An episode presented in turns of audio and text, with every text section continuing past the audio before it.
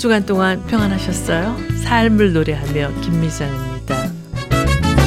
온 세상이 얼어붙고 추운 겨울의 정점을 지나는 2월의 첫 주일을 맞이하고 있는데요. 영국 작가 캐서린 메이는 우리 인생이 겨울을 지날 때라는 제목의 에세이를 통해서 인생의 겨울에 대해 이렇게 말하고 있습니다. 겨울은 세상으로부터 단절되어 거부당하거나 대열에서 벗어나거나 발전하는데 실패하거나 아웃사이더가 된 듯한 감정을 느끼게 되는 인생의 휴한기이다. 겨울은 내 삶을 보다 지속 가능한 것으로 변화할 수 있도록 해주고 내가 초래한 혼돈을 통제할 수 있게 해주는 열린 초대다. 고독과 사색 속으로 걸어 들어가야 하는 순간이다. 지금 우리를 괴롭히는 일이 언젠가는 지나간 역사가 된다. 그 순환을 견뎌낼 때마다 우리는 조금씩 성숙해진다라고요. 지금 이 시간 인생의 깊은 겨울을 지나는 분들이 있으시다면 조금이라도 힘이 되는 그런 시간이 됐으면 하는 바람을 가지면서요. 동상이몽 찬양 들으시겠습니다.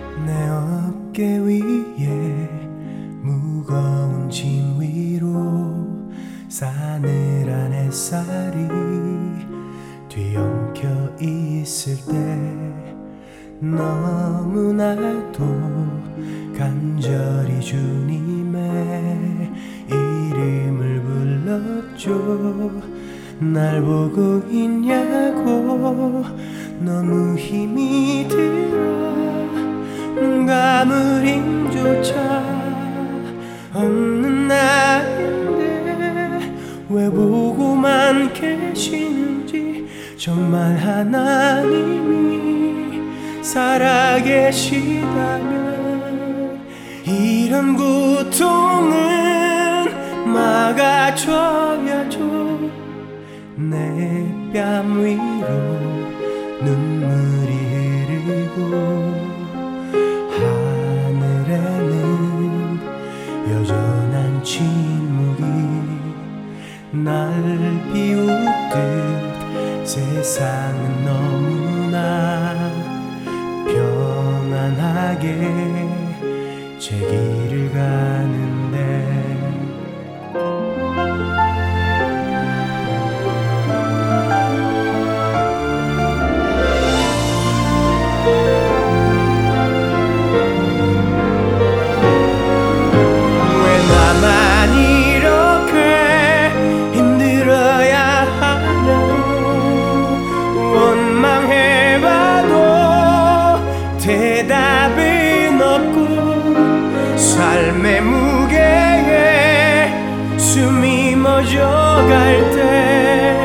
고통의 의미를 알게 됐어요. 하나님은 내 아버지기에 내 눈물 흐를 때 당신 눈물 흘리시면 이고 나네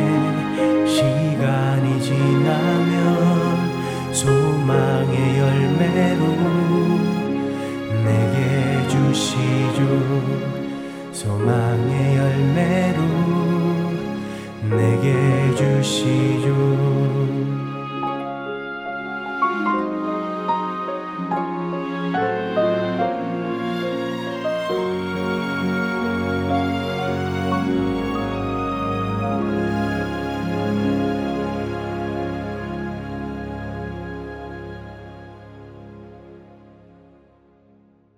난의 시간이 지나면 소망의 열매로 내게 해주시죠.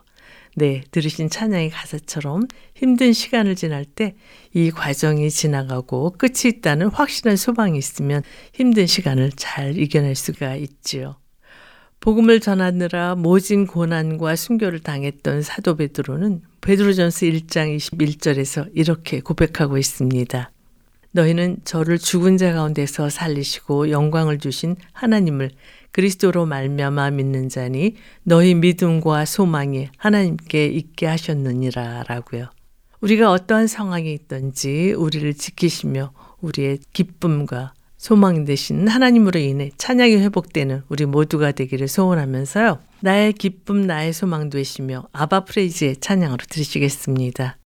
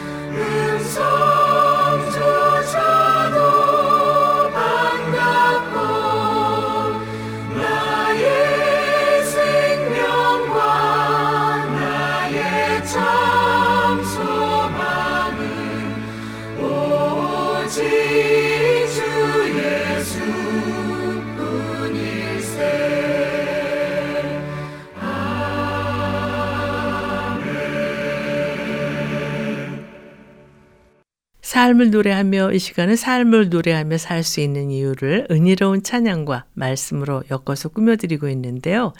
이제 말씀 있는 사랑방 코너와 함께 하시겠습니다.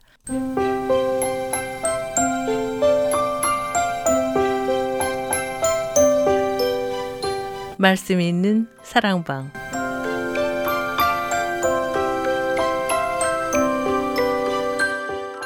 은혜로운 찬양과 신앙생활에 꼭 필요한 주제의 말씀으로 꾸며지는 말씀 있는 사랑방. 오늘은 성화장로교회 이동진 목사님과 전화를 연결해서 말씀을 나누도록 하겠습니다. 목사님 안녕하세요. 네, 안녕하세요. 이번 주 토요일이 구정인데요. 성화 장로교에서는 이 구정과 관련한 특별한 행사가 있으세요? 어, 뭐 구정이어서 특별한 거는 준비는 못했는데 아무래도 어르신들이 많으시니까 주일 점심을 이제 떡으로 해서 대접도 하고 또좀 갖다 드리고 이러려고 그래요. 그러시군요. 선생님 구정하면 특별히 한국에서 어떤 기억이 있으세요? 뭐 방송 계속 할 때는 그날 당직에 걸리면 나가서 일하던 기억도 나지만 이제 저희 그 부모님이 이제 미국에 오셔서 가족들이 많이 없어졌어요. 그래서 한 6천, 8천 정도 되는 분들까지 다 이제 저희 아버님이 가장 이제 위가 되셔서 온 가족이 그래도 함께 모이던 그래서 같이 윷놀이도 했던 그런 기억이 나네요. 네. 찬양을 듣고 준비하신 말씀을 나눴으면 하는데요. 어떤 찬양 추천해 주시겠어요? 이 찬송가 같이 부르면서 하면 좋을 것 같아요. 사랑하는 주님 앞에 형제자매 다 한 자리에 모이는 아름다운 모습이죠. 우리 여러 찬양 사역자들이 함께 찬양합니다. 사랑하는 주님 앞에. 네.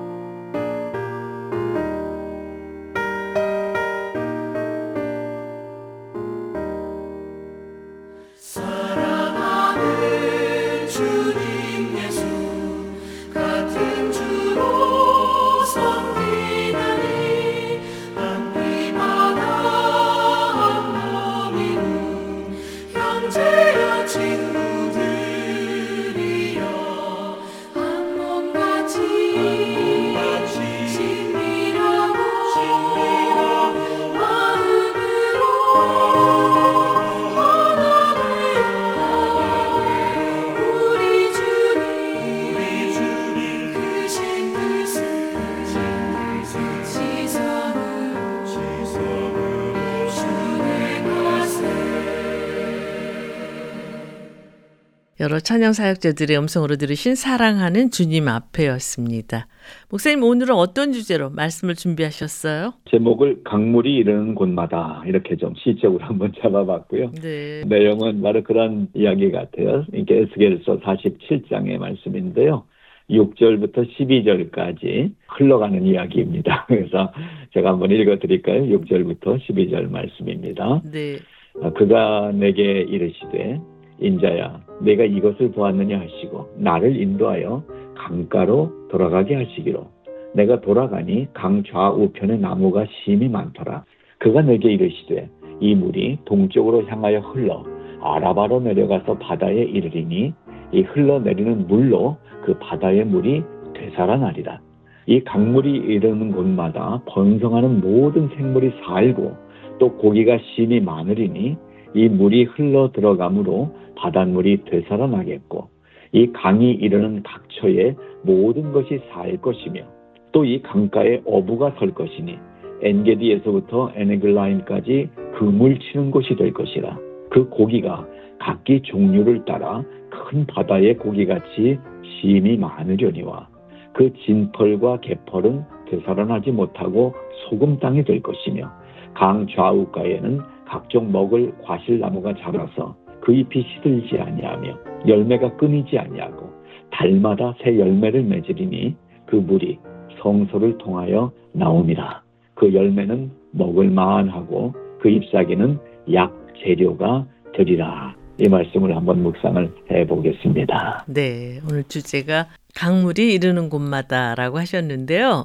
왜 이런 주제의 말씀을 준비하셨어요? 네, 물 이야기는 우리 기독교 신앙과 상당히 밀접해 있죠. 네. 특히 우리가 새로워졌다라는 세례, 침례를 보게 되면 물하고 뗄 수 없는 것처럼 성경 안에는 물 이야기가 많은데 특별히 음. 에스겔서 말씀을 쭉 읽으면 정말 지금 우리 눈앞에서 생명의 물이 막 흘러 들어오는 그런 느낌을 가질 수 있을 그런 표현들로 되어 있어요. 네. 자, 오늘 이 에스겔 47장은 유난히도 그냥 물이 아니라 운동력, 생명력이 있는 충만한 물의 흐름을 묘사를 하고 있는데요. 네. 하나님께로부터 흘러나오죠. 그래서 온 우주를 기름진 축복과 풍요롭고 영원한 생명의 모습으로 흘러가는 것을 보여주고 있잖아요. 네. 그래서 물의 성질을 세 가지로 지금 얘기하고 있어요. 흘러내린다, 스며 나온다, 차오른다.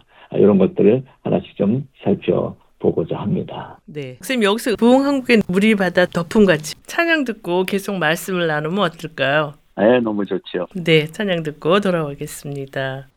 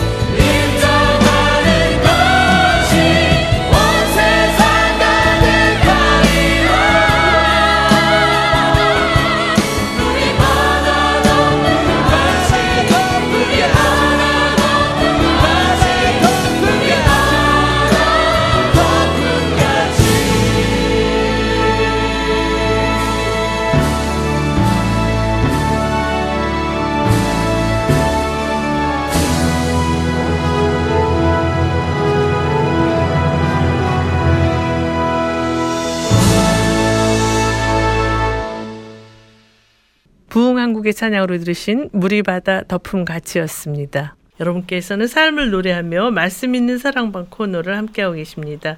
오늘은 성화교회 이동진 목사님과 강물이 이르는 곳마다라는 주제로 말씀을 나누고 있는데요. 목사님, 목사님께서 앞에 오늘 본문 에스겔 47장 6절에 11절 말씀을 낭독해 주신 것 들으면서 모든 것이 살아나서 놀라운 생명력을 보이는 듯한 그런 역동성을 느끼게 되는데요. 에스겔 선지자가 예언하고 있는 이 물 영향력이 어떤 것인지 말씀해 주시겠어요? 네, 물의 영향력은 단어로 표현하면 생명력과 운동력이라고 할 수 있죠. 네. 그런데 이 에스겔서에서 얘기하는 물은 어떤 물이길래 이렇게 강력하고 또한 예, 풍요한 열매를 보여주는 영향력을 나타낸 것일까 한번 살펴보는 거예요. 네. 본문의 이 풍요를 이루어낼 물이 시작된 곳이 어디냐 쭉 찾아가 보니까 성전이더라고요. 네. 성전은 어디입니까? 하나님이 계신 곳이에요. 그래서 하나님이 우리에게 흘려보내시는 하나님의 성령의 운동력, 생명력을 우리가 살펴볼 수가 있어요. 네. 그래서 우리 삶의 생명력과 운동력인 구원받음, 또 영생을 향하여 걸어가는 인생의 걸음, 이런 것들을 하나님으로부터 내려오는 물이 그렇게 해줄 수 있다는 거예요. 네. 그러니까 원천은 하나님이신데 흘러가는 물로 묘사되고 있는 에스겔서의 하나님의 구원 사역을 보면은 온 땅과 바다, 즉 온 우주를 풍성하게 가는 곳마다 소생시키시는 역사를 보여준다고 할 수가 있죠. 네. 그래서 요한복음 10장 10절에 도둑이 오는 것은 도둑질하며 죽이고 멸망시키려는 것뿐이요. 내가 온 것은 양으로 생명을 얻게 하고 그 다음 더 풍성히 얻게 하려는 것이라 바로 이 풍성히 얻게 한다라는 요한복음의 말씀이 이 에스겔서의 흘러가는 물과 연결이 되더라고요. 네.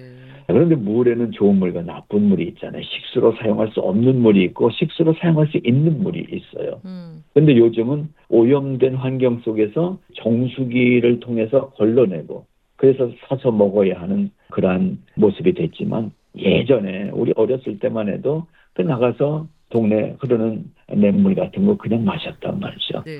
예전에 경험했던 그 좋은 물의 그 향수 이런 것들이 오늘날 기억만으로도 우리를 새로운 경험 속으로 인도하는 것을 오늘 말씀을 읽어가면서 회복할 수 있기를 바랍니다. 네. 그렇다면 성경에서는 좋은 물에 대해 어떻게 말씀하고 있나요? 너무 직접적인 표현인지 모르겠지만 성경에서 좋은 물은 성부 하나님, 성자 하나님, 성령 하나님, 삼위일체 하나님이 다 좋은 물이세요. 음. 우리의 인생에 생명과 운동력을 주는 좋은 물이 하나님이시다. 그래서 구본에서 보게 되면 성부 하나님은 궁극적인 생명수의 원천이 되시는 하나님이신 거죠. 네. 바로 그 말씀이 요한계시록 22장 6절에 내가 알파요 오메가요 처음과 나중이다. 내가 생명수 샘물을 목마른 자에게 값없이 주리니 이렇게 표현이 됐죠. 네. 자 성자 예수님은 직접 이 땅에 오셔서 십자가에 달리시는 그 사역으로 성도들의 죄악을 담당하신 십자가에서 당신의 온 피를 다 흘려서 우리를 치료해 주신 하나님이시잖아요. 음. 즉 흘러내려가는 물과 같은 하나님이신 것으로 묘사가 되고 있는데요. 그래서 요한복음 7장의 38절에 보면 나를 믿는 자는 성경의 이름과 같이 그 배에서 생수의 강이 흘러나오리라. 이렇게 성자 예수님의 물 되심을 말하고 있고 네. 성령 하나님은 이제 씨가 심겨져서 결국에는 무성한 열매를 맺는 것처럼 강가의 과실나무와 새 열매들과 약재료로 사용할 수 있는 잎사귀와 같은 풍성함을 이루게 하시는 살리는 영의 모습으로 등장합니다. 그래서 네. 오늘 읽은 말씀 에스겔 47장 8절에 보게 되면 강물이 이르는 곳마다 번성하는 모든 생물이 살고 또 고기가 심이 많으리니 이 물이 많이 흘러 들어가면서 바닷물이 되살아나겠고 이 강이 흐르는 각처에 모든 것이 살 것이라 이걸 통해서 아 성령 하나님의 생명력 운동력을 우리로 하여금 보게 하더라고요. 네. 그래서 첫째 하나님으로부터 시작됐고 하나님의 직접 수고하심을 통해서 이 물이 흘러오고 있고 하나님의 풍성함이 우리에게 덧입혀지는 이 구원의 전체 스토리가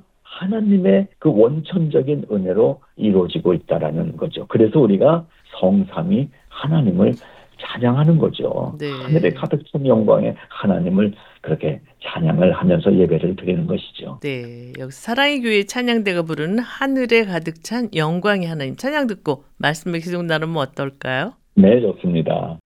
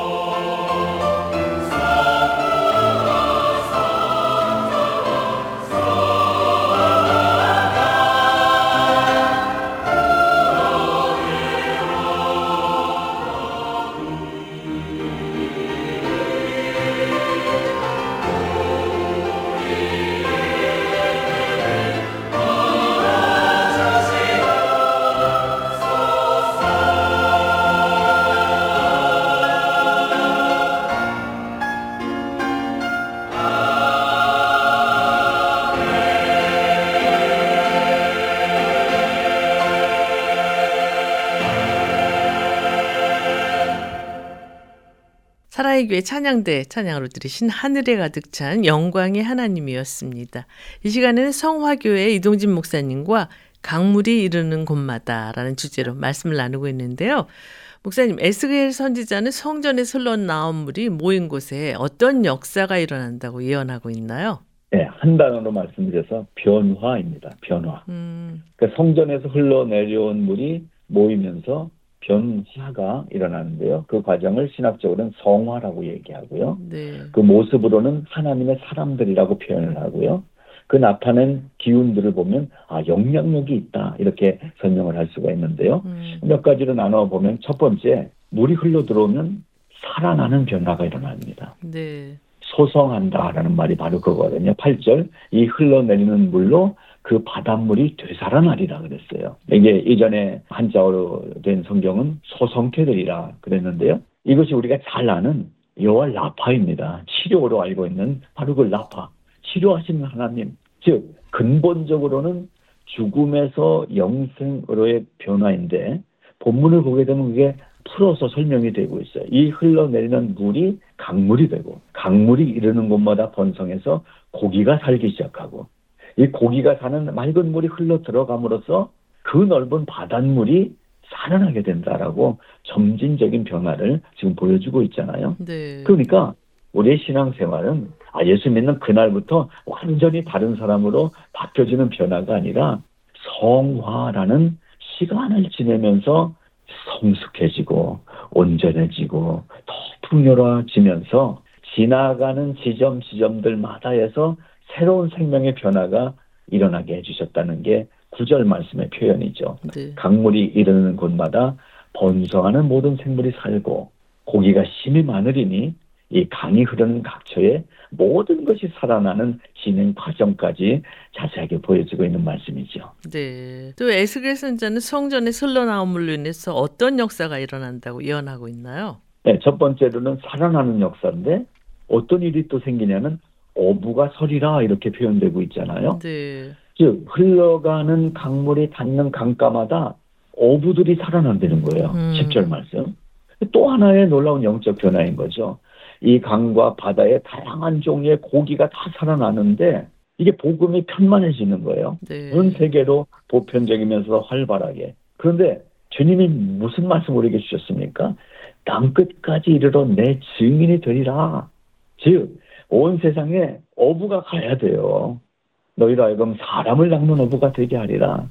그래서 아시아로, 유럽으로, 남미로, 아프리카로, 또 공산권으로, 무슬림권으로 곳곳으로 복음을 전할 복음의 어부들이 다양하게 세워지는 이 놀라운 복음의 증거의 역사를 이 에스겔서가 얘기해주고 있잖아요. 네. 마태복음 4장 19절 나를 따라오라 내가 너희를 사람을 낚는 어부가 되게 하리라. 누가복음 5장 11절 그들이 배들을 육지에 대고 모든 것을 버려두고 예수를 쫓으니라 이 역사가 오늘도 아니 올해 더 강력하게 우리 교회들마다 일어나게 되기를 기도합니다. 네, 찬양을 듣고 말씀을 계속 이어갔으면 하는데요. 어떤 찬양 함께 들을까요? 흑암에 사는 백성들을 보라 수많은 심령 멸망하겠네. 그 멸망하는 수많은 심령 어떻게 해야 될까? 그 찬양을 우리 같이 들을까요? 아이노스 합창단이 찬송가 499장 함께 부릅니다. 네.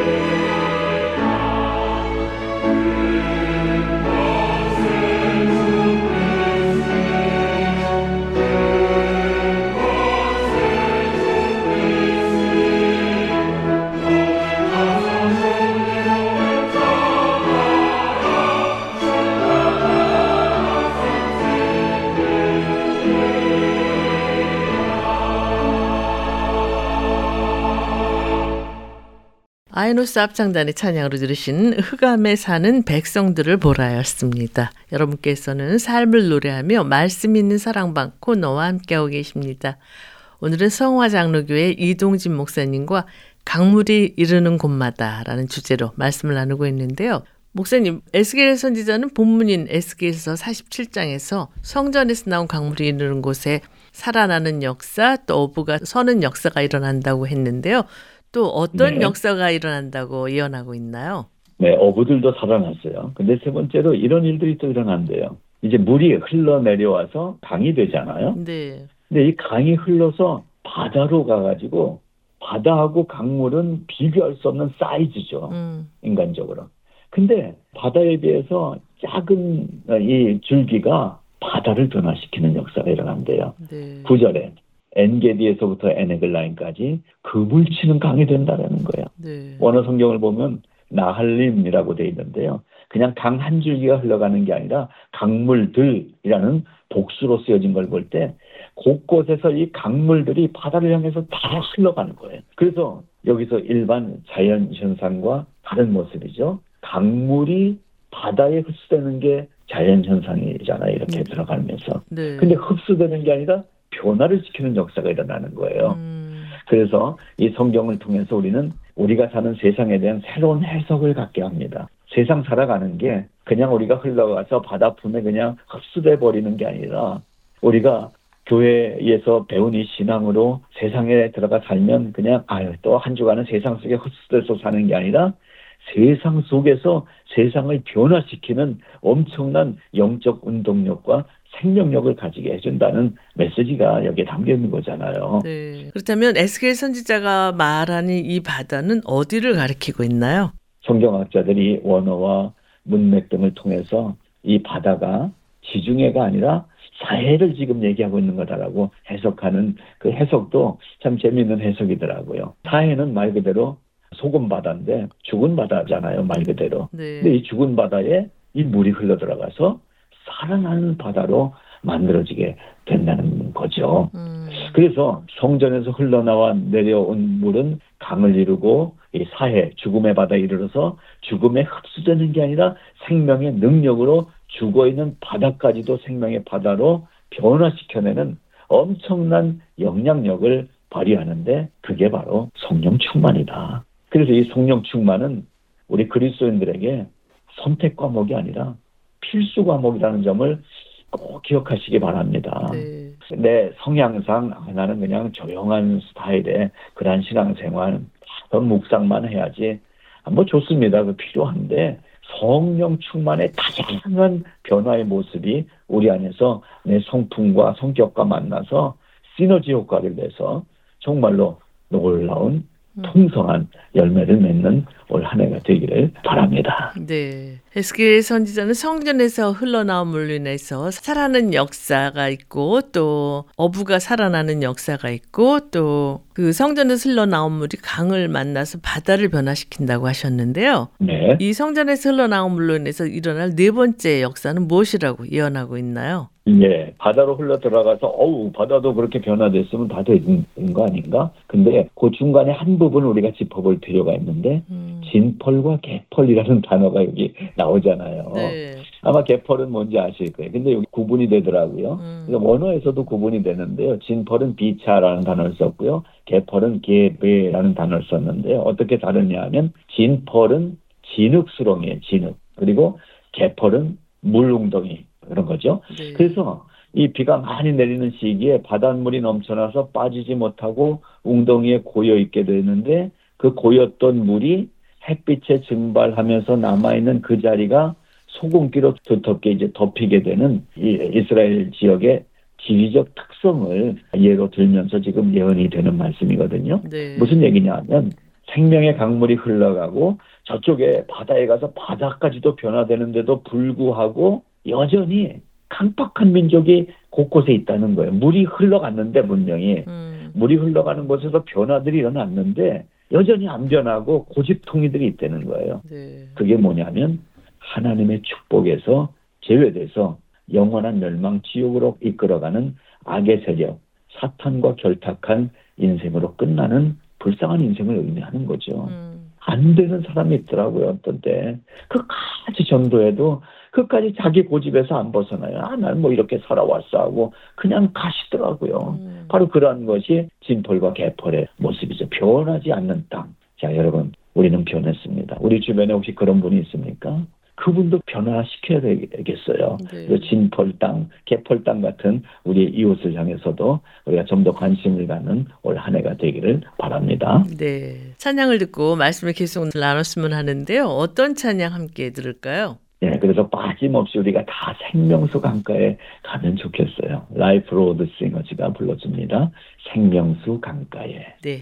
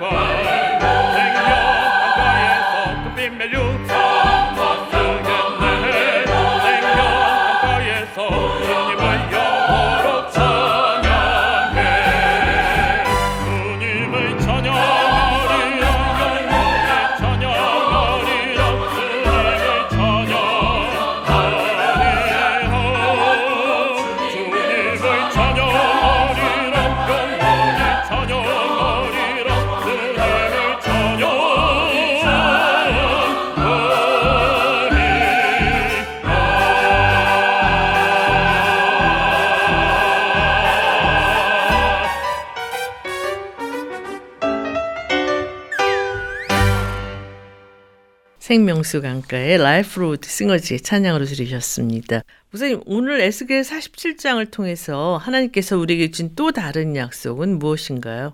네, 회복은 하나님의 축복이다라는 거예요. 음. 그 12절인데요. 그 잎사귀는 약재료가 되리라.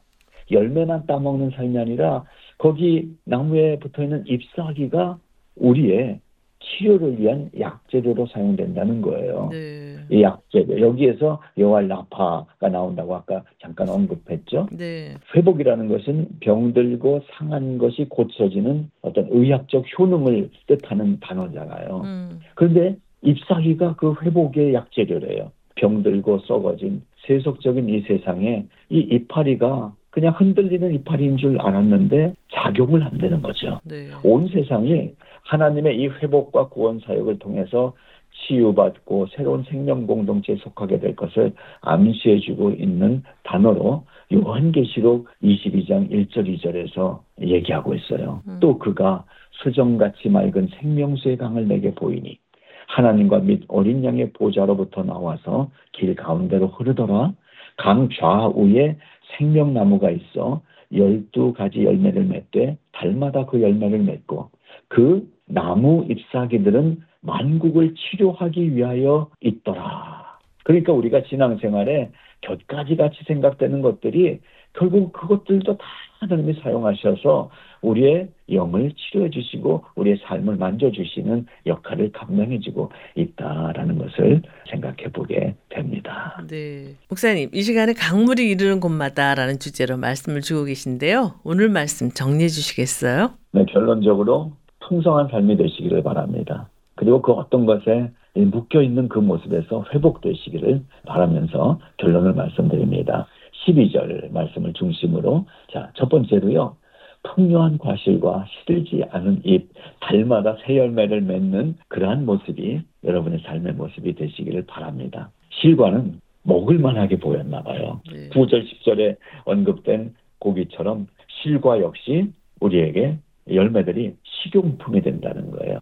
그러니까 창조 당시에 에덴 동산의 모습이 상상이 되잖아요. 네. 그 생수를 통해서 열린 이 모든 열매 실과의 식용으로 우리에게 영향을 주는 이 모습이 하나님의 무조건적인 은혜의 기이라는 것을 암시해 주고 있는 것을 보게 됩니다. 음. 하나님이 흘려보낸 이 생수를 통해서 자란 생명나무가 그 구원과 영생의 은혜를 하나님의 백성들에게뿐 아니라 여러 이방인들에게도 흘러 넘쳐나게 부어주시는 일반적인 하나님의 풍성한 은혜를 보여주고 있고요. 네. 이렇게 나무에 풍성하게 열매 맺힌 이 열매들이 하나님의 풍성한 은혜, 좀 더 직접적인 표현으로 하면 하나님의 축복을 보여주고 있다고 할 수 있습니다. 네. 그래서요, 올 한 해도 여러분 신앙생활 성실하게 하시기 바랍니다. 그리고 한 가지 더 부탁드릴 거는요, 팬데믹 지나고 이런 시대가 되면서 그냥 우리가 다니는 이 교회를 좀 무시하는 경향들이 생긴 게 아닌가. 음. 그런데 여러분, 교회를 중심한 신앙생활이 바른 신앙생활입니다. 그래서 교회를 중심으로 이런 생명과 능력으로 서로 돕고 서로 이끌어주고 하면서 능력이 회복되는 충만한 삶을 우리 함께 살도록 애쓰는 이한 해가 되길 바라고요. 네. 그러다가 어느 날 주님 오시면 최후의 승리의 기쁨을 함께 맛보는 그런 날을 기대합니다. 그래서 이렇게 요한계시록이 말씀을 맺잖아요. 이것들을 증언하신 이가 이르시되 내가 진실로 속히 오리라 하시거늘 아멘 주 예수여 오시옵소서 주 예수의 은혜가 모든 자들에게 있을지어다. 아멘. 이 음. 말씀 그대로 여러분께 전달해 드립니다. 네, 목사님과 말씀을 나누다 보니까 아쉽게도 마쳐야 할 시간이 다 됐어요. 찬양 들으면서 이 코너를 마쳤으면 하는데 어떤 찬양 추천해 주시겠어요? 네, 오늘 이야기를 마무리하면서 분명히 다시 오시겠다고 하신 예수님에 대한 소망이 불꽃처럼 다시 회복되시길 바라면서 언제 주님 다시 오실는지 소망의 기다림을 마음에 채우면서 이 찬양 들으면서 마무리할까요? 네, 찬양 들으면서 말씀 있는 사랑방 코너를 마치겠습니다. 목사님 귀한 말씀 감사합니다. 네, 여러분 축복합니다. 감사합니다.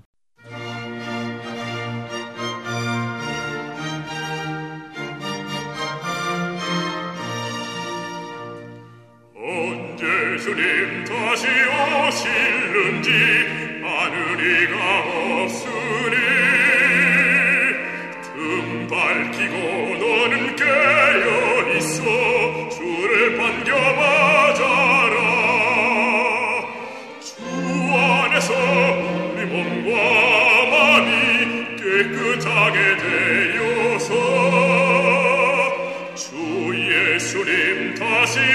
scelte yeah.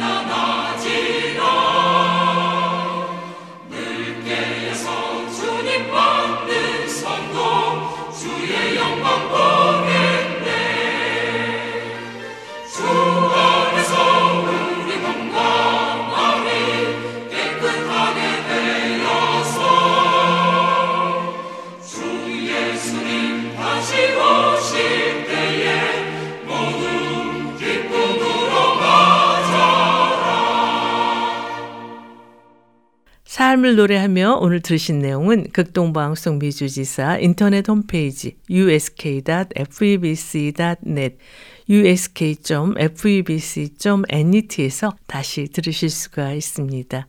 오늘 방송을 들으시고 궁금하신 점이나 극동방송 사역에 대해 관심 있으신 분은 연락 주십시오. 전화 562-448-1782 562-448-1782로 연락 주시면 자세히 안내해 드리겠습니다. 하나님의 성전에서 흐르는 강물로 인해 생명이 살아나고 열매가 풍성한 우리 삶이 되기를 바라면서요. 삶을 노래하며 이제 소양의 음성으로 마라나타 들으시면서 오늘 순서를 모두 마치겠습니다. 지금까지 저는 김미정이었습니다. 안녕히 계십시오.